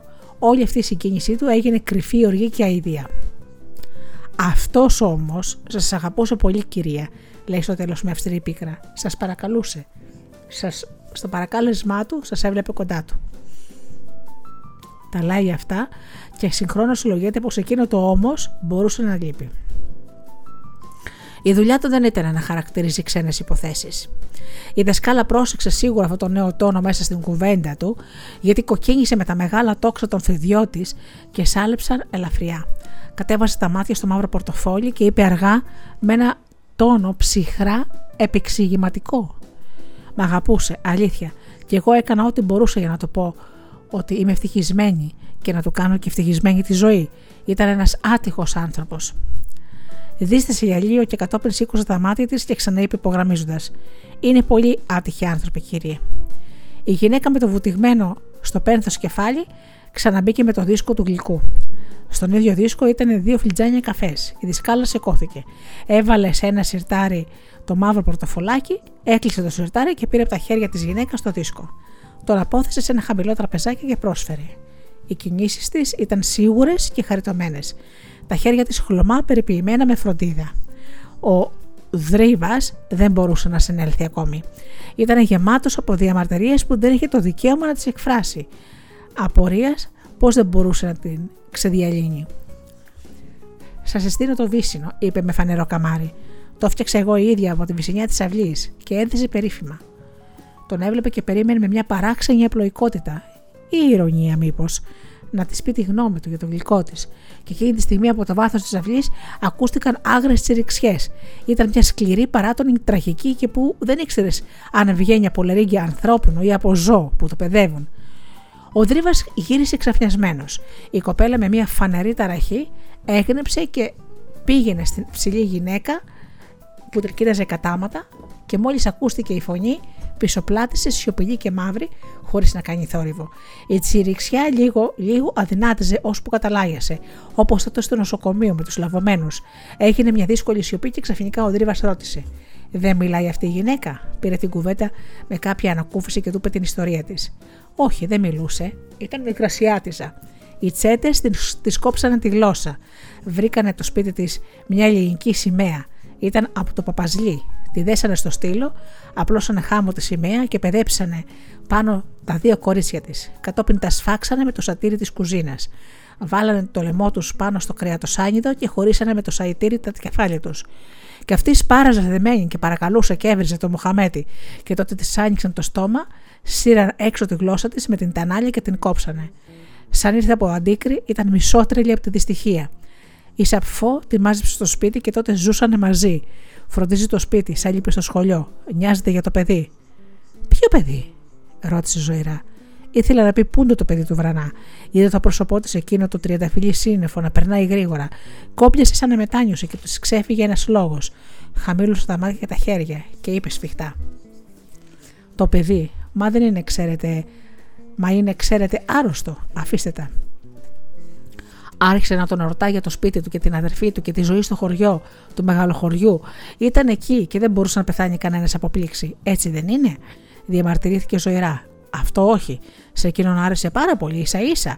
Από την ώρα που έχασε, που έχασε τα, τον, τα πόδια του στην αμμουδιά και βούλεξε μέσα στη φιλοσιά του αμπελιού, άρχισε να ξαναζεί την αληθινή και μεγάλη ζωή. Α μην παρεξηγούμε τα πράγματα, λέει η δασκάλα, χαμογελαστά σχεδόν κοροϊδευτικά. Για εσάς η ζωή τούτη είναι μια μικρή παρένθεση, μια νότα αλλαγής. Για μας όμως που ζούμε και μένουμε μέσα σε αυτό το χωριό, η ξεκουραστική αλλαγή δεν θα γινόταν μόνο με μια δραπέτευση προς την πόλη. Αυτό είναι. Καθένας βλέπει τα πράγματα από τη γωνιά του. Αυτό ήταν. Ο Τρίβα ομολόγησε πως είχε ολότελα δίκιο και συλλογίστηκε πως μέσα σε αυτόν τον απλό συλλογισμό ήταν ίσως όλη η φιλοσοφία της ζωής.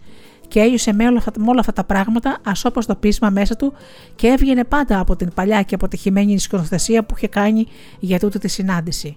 Πόσες διαψεύσεις. Ήθελε πολύ να της μιλήσει για το σκοτωμένο φίλο του και δεν ήξερε πώς να γυρίσει την κουβέντα. Και στο τέλος είδε κάτω από τον καθρέφτη μια φωτογραφία ίσα με ένα δελτάριο. Η κορνίζα της ήταν φτηνή και μαύρη. Από κάτω μέσα στην ίδια κορνίζα κρεμόταν ένα μετάλλιο. Σηκώθηκε και πήγε κοντά. Ήταν ο Βρανάς, φωτογραφημένο μέσα στην ατσαλάκωτη στολή του.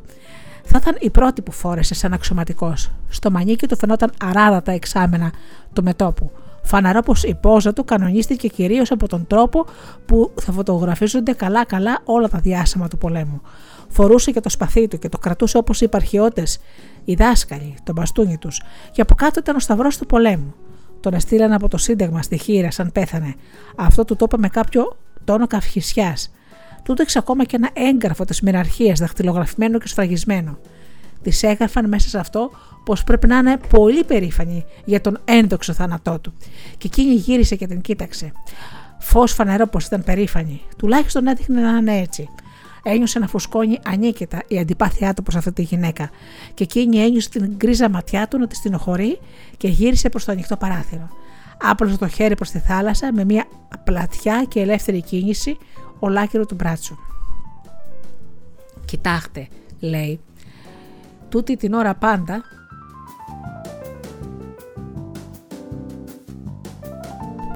αρχίζει να φυσάει. Αυτό γίνεται κάθε απόγευμα, σχεδόν με το ρολόι. Βλέπετε εκείνη τη μαβιά γραμμή που χαρακώνει την Ανατολή στο πέλαγο. Σε λίγο θα είναι έτσι όλη η θάλασσα. Είναι που βγάζουν τα μπουγάζια στο αντίκρι. Στεκόταν μισόγερτη προς το παράθυρο και δεν μπορούσε να μην θαμάξει τη στέρεη γεράδα που με χίλιους τρόπους φανέρωνε το κορμί της. Ήταν ένα σκαρί γερό, συνάμα τρισχαριτωμένο, που θύμιζε το κινητικό θαύμα των ελουροειδών το κεφάλι της σήκωνε σαν κράνος της Αθηνάς μια κόμη βαριά, βαθιά καστανή που έριχνε αναλαμπές χαλκού. Το κρατούσε στυλωμένο λαφριά προς τα πίσω. Σχεδόν προκλητικά, πάνω σε ένα καμαρωτό λαιμό. Αναθυμήθηκε τα λόγια του Βρανά, πως οι χωριανές την παρανομάζουν η Κοντέσα.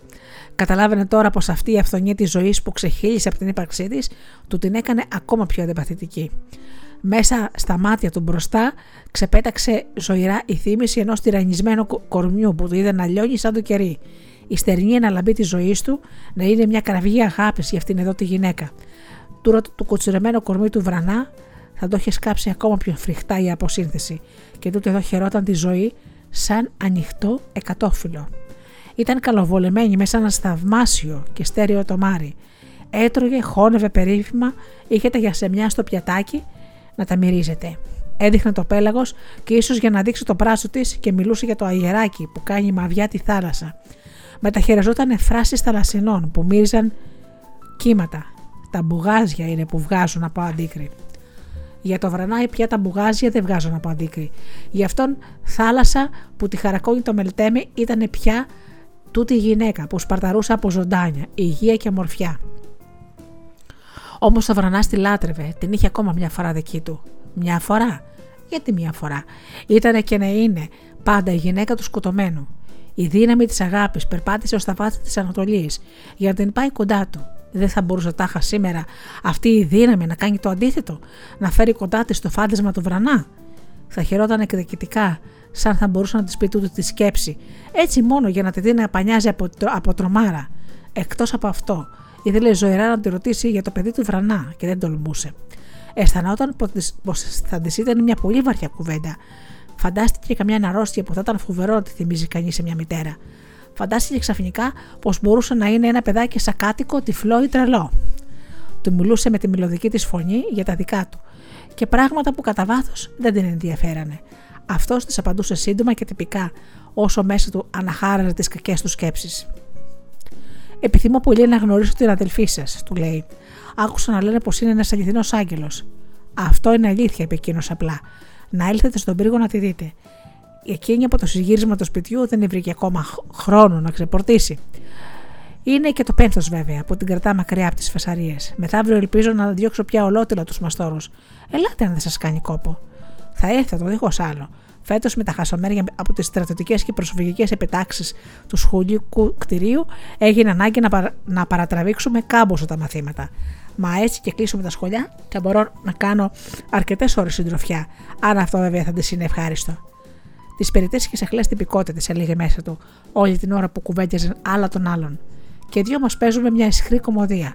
Και φτάνοντας στην οξόπορτα, ξανά άκουσα τις άγρες τσιριξιέ έβγαιναν από ένα κίτρινο χαμόσπιτο, σαν παράρτημα του σπιτιού, που ήταν στο βάθος της αυλής, και σκέφτηκε ξαφνικά πως ήταν και μέσα κλεισμένο τρελό το παιδί του Βρανά. Είχε για δεσμοφύλακα την υψηλή πρόσφυγα με την κομμένη γλώσσα. Ήταν φρικτό αυτό το σπίτι. Ένιωθε πλημμυρισμένος από πιο αντιφατικά συναισθήματα. Τράβαξε προς την αμμουδιά. Ανάσανε με μεγάλες ανάσεις στον καθαρό αέρα. Ο ήλιος άγγιζε τη θάλασσα σαν πελώρια σπίδα, κοκκινισμένη στη φωτιά και έλεγες πως τώρα δά θα ακούσεις το νερό να τσιρίζει, να χουχαλκίζει κάτω από το φλογισμένο χάλκομα. Πάνω στα νερά παίζανε χρυσαφιές και ζουμπουλιές αντάβιες και τα βουνά της Ανατολής είχαν ένα τρυφερό χρώμα φράουλος, απαλό σαν παιδιάτικη σάρκα. Ανάμεσα στα καφενεία της Ακοριαλιάς, πάνω στο λιμάνι, είδε ένα που άστραφτε από πάστρα και φώτα. Είχε μια ε, έξοχη εξέδρα απλωμένη πάνω στα νερά, στηριγμένη με πασάρους. Εκεί έκατσε και παρήγγειλε ένα τσίπουρο.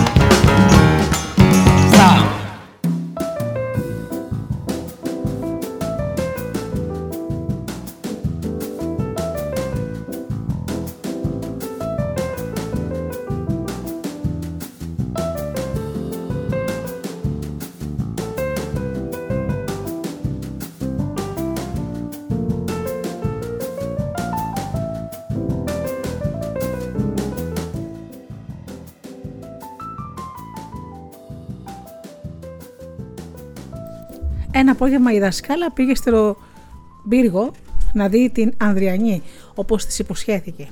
Ο Λεωνής έλειπε. Οι δύο κοπέλες δεν άρχισαν να μπουν σε μια κουβέντα εγκάρδια.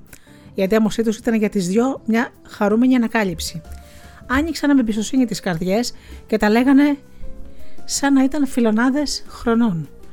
Μέσα σε αυτά ήρθε και ο Λεωνής. Ανέβαινε τεμπέλικα τη σκάλα που έντριζε πάντα και βαστούσε με δύο χέρια τον Παναμά του γεμάτο σίκα. Στον ώμο του ήταν μια, ένα μπανιερό βρεγμένο. Η Ανδριανή έτρεξε να τον προϋπαντήσει, χαρούμενη, και να τον ξεφορτώσει. Έκανε «Α» σαν τη σαφώ, την καλωσόρισε φιλικά και ανοιχτόκαρδα. Είμαι πολύ ευχαριστημένη που γνώρισα την αδελφή σας, του λέει η Ζωηρά. Θα μου είναι μια αληθινή ευτυχία όσο, να, όσο θα μπορώ να χαίρομαι τη συντροφιά της. Και για μένα, λέει απλά η Ανδριανή. Από τον ονού του κατάλαβα κιόλας πως οι δυο μας θα συνεννοηθούμε περίφημα. Μπράβο, τότε σας χαίρω και τις δυο σας, λέει ο ζωγράφος εύθυμα. Ε, το μεταξύ, μήπως σας ενοχλώ; Απέναντίας, λέει η Ανδριανή, και συγυρίζει όλο ένα σαν πυραμίδα μέσα σε μια κόκκινη χωματένια κούπα τα μελαχρινά σίκα. Απόδειξη πως μιλούσαμε για σένα. Για μένα, και κάνει μια κομική υπόκληση. Ναι, λέγαμε για το επεισόδιο του μνημόσυνου. Η κυρία Σαπφό μου έλεγε πως τα λόγια σου τους σήκωσαν ένα σωρό απορίες. Ω, κάνει με το ίδιο μισορρονικό ύφος. Μήπως θα μπορούσα να τις ακούσω κι εγώ; Η δασκάλα του ξηγάει ήρεμα πως εκείνο το μνημόσυνο στάθηκε κρίσιμο για την ψυχή της. Όσο μιλούσε ο Ξινέλης, το βρίσκε σωστά και λογικά εκείνα που έλεγε.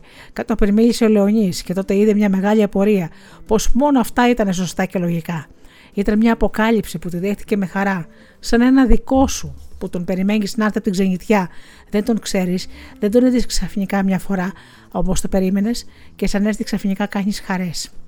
Ο Δρίβας άκουγε με περιέργεια την εκφραστική κουβέντα της. Μέσα στα λόγια της υπήρχε ένας τόνος πηγαίος και αυθόρμητος, σαν ανάβρα νερού. Σας ευχαριστώ, λέει, πως μπόρεσα να κερδίσω μονομιά στη σκέψη σας. Ωστόσο, τα ήξερε πως για μερικά πράγματα είχατε τις ίδιες ιδέες με τον κύριο Ξινέλη. Και πώς το ξέρατε; Μα ήταν πολύ εύκολο. Τα παιδάκια στο σχολείο που τα μαθαίνετε να κάνουν το στρατιωτικό χαιρετισμό, έπειτα στο σπίτι σας, το κορνιζωμένο παράσημο, το χαρτί της μεραρχίας και κατόπιν στην εκκλησία, ο στίχος πάνω στα κόλληβα. Είχε αρχίσει να γλιστράσει σε έναν τόνο ελαφριά κοροϊδευτικό και σαν την είδε πως είχε γίνει κατακόκκινη, σαν να την χαστούκησε, ντράπηκε για την ανταρσία του. Ακούστε, τη λέει σοβαρά. Συμπαθάτε με που σκέφτομαι φωναχτά. Είναι η συνήθεια από το στρατό. Όμως πρέπει να μου επιτρέψετε να είμαι ειλικρινή μαζί σας. Είναι ανάγκη. Έπειτα είναι μερικές φορές στη ζωή που σου αποκαλύπτεται πράγματα πολύ σοβαρά. τότε σε μια πράξη όχι έντιμη, κάθε προσπάθεια να προσκεπάσεις με συμβατικές αλήθειες τη ζωή του και να λοξέψεις. Σας παρακαλώ, λέει η δασκάλα με υπονομητικό τόνο. Η ειλικρίνειά σας θα είναι για μένα μια απόδειξη για την εκτίμησή σας. Μου είναι και μένα μια ανάγκη και μου είναι πολύτιμη όσο και η ειλικρίνεια της Ανδριανής. Ωραία, λοιπόν πρέπει να σας το πω πως όλα αυτά που είπα σας μου έφερναν φρίκι. Σήκωσε το κεφάλι φοβισμένη για τη δυνατή λέξη. Προσπάθησε να της, παρα... να της παραστήσει πόσο κατεβάζει τον άνθρωπο ο πόλεμος, πόσο απίστευτα τον κατεβάζει και πως μόνο η συστηματική και διαστραμμένη ανατροφή τόσων αιώνων μπορεί να τον συντηρεί ακόμα σε έναν αμέσω ευτυχία του ανθρώπου. Μιλούσε με πάθος, σχεδόν βία. Η δασκάλα τον άκουγε και τον άκουγε με προσοχή. Το φως της χτυπούσε κατά πρόσωπο από το παράθυρο. Τα μάτια της ήταν πάλι χρυσά, σαν δύο στάλες καθάριο λάδι. Έχετε δίκιο, του λέει, ύστερα πολύ σιωπή. Ποτέ δεν μπόρεσα να σκεφτώ μονάχη μου αυτά τα πράγματα. Είναι ντροπή. Ο ζωγράφος την κοίταξε σοβαρά, όπως θα έκανε με έναν άντρα που θα άρχισε να τον εκτιμάει. Δεν υπάρχει λόγος να ντρέπεστε. Εγώ ο ίδιος σηκώθηκα και πήγα θηλοντής να πολεμήσω. Πίστευα στον πόλεμο και την ηθική του. Και μια που πίστεψα στην ηθική του, πίστεψα και στο δίκαιό του. Τους τουφεκισμού των φαντάρων που αποδηλιάζανε, το κάψιμο των χωριών. Όλα τα δικαιολογούσα γιατί μου έλειπε η αγάπη. Να γι' αυτό δεν έβλεπα τον πόλεμο. Χρειάζεται αυτή για να ανοίξει τα μάτια του ανθρώπου. Η αγάπη, λέει σιγά η δασκάλα. Ποια αγάπη, η αγάπη. Για έναν άνθρωπο ή γενικά για τον άνθρωπο. Αυτή που φεύγει από την καρδιά μας μόλις υποδεδηλωθούμε με ένα οποιοδήποτε σύστημα. Αυτή που δεν την είχε, παραδείγματο χάρη η Σπαρτιάτισα που είπε στο γιο της το ταν ή επιτάς. Αυτή που δεν την είχε ο Ρώσος εργάτης που έσφιξε το παιδί μπροστά στα μνημεία του Λένιν. Την κοίταξε κατάματα σχεδόν σκληρά και είπε: Αυτή που δεν είχατε ούτε κι εσείς. Δεν αγαπιόσαστε με τον άντρα σας. Γι' αυτό βάλατε τον στίχο στα κόλληβά του και τα εθνικά χρώματα στη λαμπάδα του. Γι' αυτό δεν μπορέσετε να δείτε τον πόλεμο. Δεν τον αγαπούσα, ομολόγησε θερετά η δασκάλα, με ένα πορφυρό κύμα απλώθηκε ω τι άκρες των αυτιών της. Ήταν μια ομολογία ξαφνική σχεδόν πεισμωμένη που την άχτηκε ξαφνικά και ορμητικά σαν καταπιεσμένη από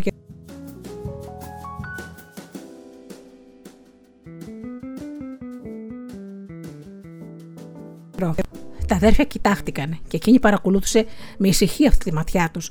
Κατέβασε τα μάτια στις άκρες των χεριών της και τα κρατούσε ανάμεσα στα γόνατα με ενωμένες παλάμες. Και καθόταν σε αυτή τη σεμινή στάση και μιλούσε αργά και σιγά. Θαρώ, λέει, πως μπορώ να μιλήσω σε εσάς. Καταλαβαίνω τώρα πως είναι μια ανάγκη να σας μιλήσω. Έχω ανάγκη να, με, να μην με υπερφρονείτε εσείς οι δύο. Να, σε τέσσερι μήνες κλείνω τα 22 μου χρόνια. Λοιπόν, μέσα σε αυτά τα 22 χρόνια είναι η πρώτη φορά που ανοίγω την καρδιά μου σε άνθρωπο. Ξέρετε τι θα πει 22 χρόνια μοναξιά της ψυχής. Πρέπει να σας πω από την αρχή. Θα μου είναι μια ξαλάφρωση. Σαν έχασα τη μητέρα μου, ήμουν 12 χρονών. Με πήρε κοντά της μια γριά εθιά μου που με είχε κιόλας βαφτισμένη. Δεν είχα άλλον σε αυτόν τον κόσμο. Καλή γυναίκα, Θεός χωρέστην. Παλιά δασκάλα. Αυτή με έστειλε στη χώρα και τελείωσα το ανώτερο. Σα γύρισε κοντά της, δεν έζησε πολύ. Άρρωστη, μισή γυναίκα, το ένα πόδι στο λάκκο. Καημό το είχε να με παντρέψει όπως όπως πριν πεθάνει. Τότε με γύριψε ο δάσκαλος ο Βρανά. Είπα ναι, και σαν να άπαιζα τις κουμπάρες. Δεν ήξερα. 17 χρόνων ήμουνα. Σαν με πήρε εκείνος, ήταν 26. Αυτός με αγάπησε, αλήθεια. Ήταν ένα είδος βαριάς αγάπης, σχεδόν βάρβαρη. Με τσάκιζε σαν ένας βράχος. Τον έπιασε όμως να σε... μια αρρώστια. Προσπάθησα να τον αγαπήσω κι εγώ. Πολέμησα με την καρδιά μου. Θα ρίσκει μεγάλος αμονομιάς. Μέσα σε ένα χρόνο η ψυχή μου ήταν κιόλας γριά. Έκανα προσευχές και γύριβα να μου δώσει η Παναγία αγάπη για τον άντρα μου. Έκανα ό,τι μπορούσα να του δώσω. Δυο παραδιών ευτυχία. Δεν βαριέσαι. Τίποτα δεν έκανα. Αισθανόταν αδιάκοπα πως δεν τον αγαπώ. Πως δεν τον θέλω. Άπλωνε το χέρι του πάνω μου και το πετσί του τραβιόταν πίσω. Αυτό τον εξαγρίωνε μαζί μου. Προσπαθούσα, όμως μου ήταν πολύ αποτροπιαστικό και κατανίκητο. Ήταν μια αγάπη που του μπούκανα με το ζόρι στον οργανισμό μου και αυτός την έβγαζε πίσω. Τότε άρχισε να, να ζηλεύει. Μου φερόταν σκληρά και μια μέρα σήκωσε το χέρι του επάνω μου. Ο Δρίβας άκουγε σαστισμένο. Το έκανε αυτό; Ναι, με έδιρε. Με έδερνε. Κατόπιν μετάνιωνε. Έκλειγε σαν το μωρό, αυτός που μπορούσε να πεθάνει από το πείσμα του για να μην ταπεινωθεί. Έψαχνα τις τις χτυπησιές για να δεσφυλίσει. Αγκάλιζε τα πόδια μου και με χάιδευε, και δεν αργούσε να ξαναγίνει ο ίδιος. Και αποτραβήχτηκα από τον κόσμο γιατί ζήλευε όλο τον κόσμο και τους υποψιαζόταν όλους. Έχειρα τα παράθυρα, κλείστηκα μέσα στο σπίτι και δεν έβγαινα. Εδώ είναι, έλεγα η θέση σου. Πρέπει να στυλώσεις στο σπίτι του σου. Προσπαθούσα να μαντέψω από πού μπορεί να γεννηθεί μια παρεξήγηση για να την προλάβω. Τίποτα. Όλο τα ίδια. Υπόφερνε περισσότερο, σαν δεν έβρισκε τίποτα να μου ψεγαδιάσει. Δεν μου συγχωρούσε ούτε τη θλίψη μου. Αυτός ο ρόλος του θύματος έλεγε. Μια ζωή φρικτή. Έφτασα να σολογιστώ πως και την αυτοκτονία ακόμα. Ένα μαγκάλι κάρβουνα, τη θάλασσα. Εκεί ήταν ο νους μου. Ύστερα έμεινα έγκυος και ξαναπήρα μια ανάσα. Ένα παιδί. Με μιας φύγανε κακές ιδέες. Ζούσα πια γι' αυτό. Άρχισα να νιώθω ευγνωμοσύνη προς τον άντρα μου που μου το έδωσε. Ο Θεός έλεγα μπας και γίνει αργότερα αγάπη αυτό το συνέστημα. Και έγινε το παιδί που να με το έφτανα. Ένα παιδί σακάτικο. Ποτέ μου δεν τα αγάπησα όσο πρέπει. Και ο Θεός σας με παιδέψει που λέω το αυτό το μεγάλο λόγο. Ύστερα έμαθα ολότελα τυχαία πως ο πεθερός μου στα νιάτα του είχε μια άσχημη αρρώστια. Από τότε και αυτό το δυστυχισμένο το βλέπω σαν ένα, σαν ένα κακό που βγήκε από πάνω μου. Ένα ξένο μόλεμα που πέσα και καθαρίστηκα. Λέω, τι φταίει τούτο, και ύστερα, τι φταίω εγώ. Το λυπάμαι. Εγώ μονάχα ξέρω αν σπαράζει η καρδιά μου που τα ακούω. Όμως δεν το αγαπώ.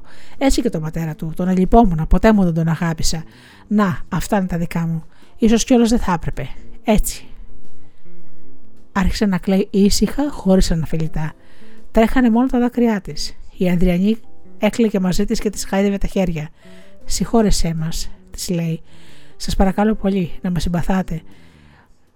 Λέει και ο Λεωνή ντροπαγιασμένο. Είμαι ένας βάρβαρος.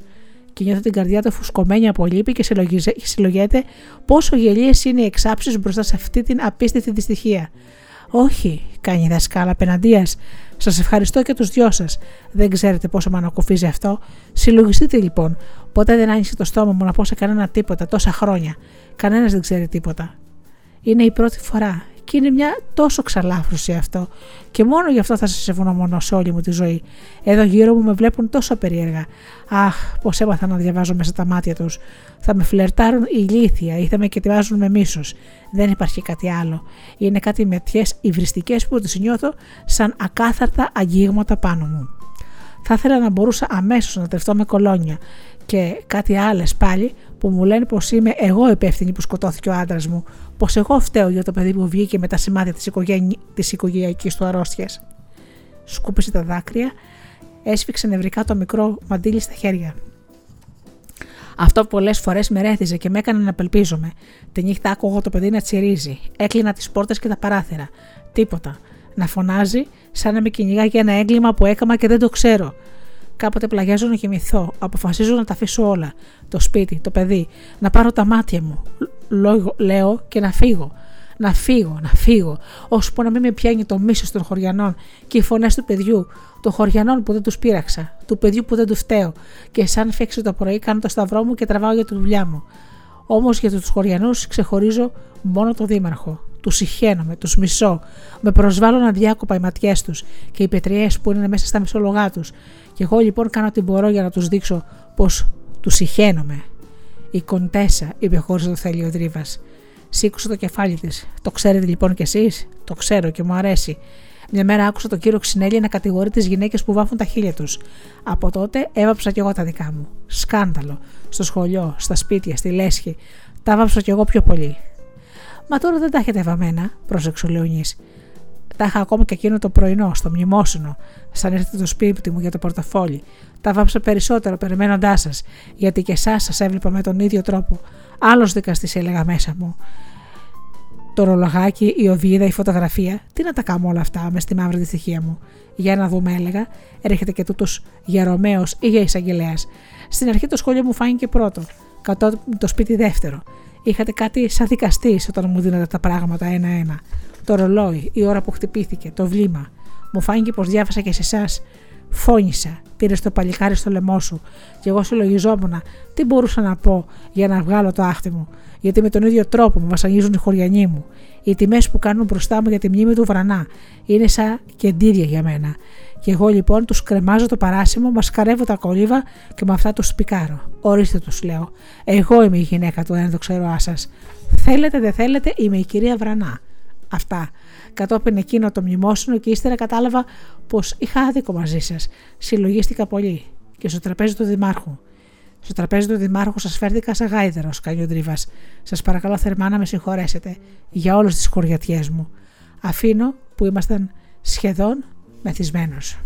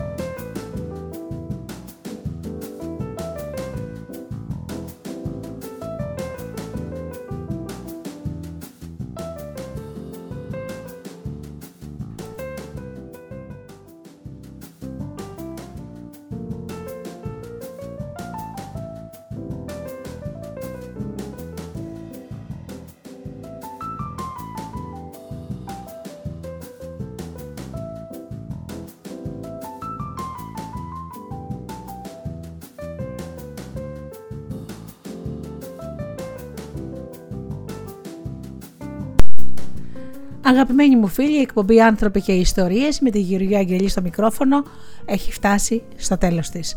Σήμερα ακούσαμε αποσπάσματα από το αριστούργημα του Στρατή Μυριβίλη «Η δασκάλα με τα χρυσά μάτια».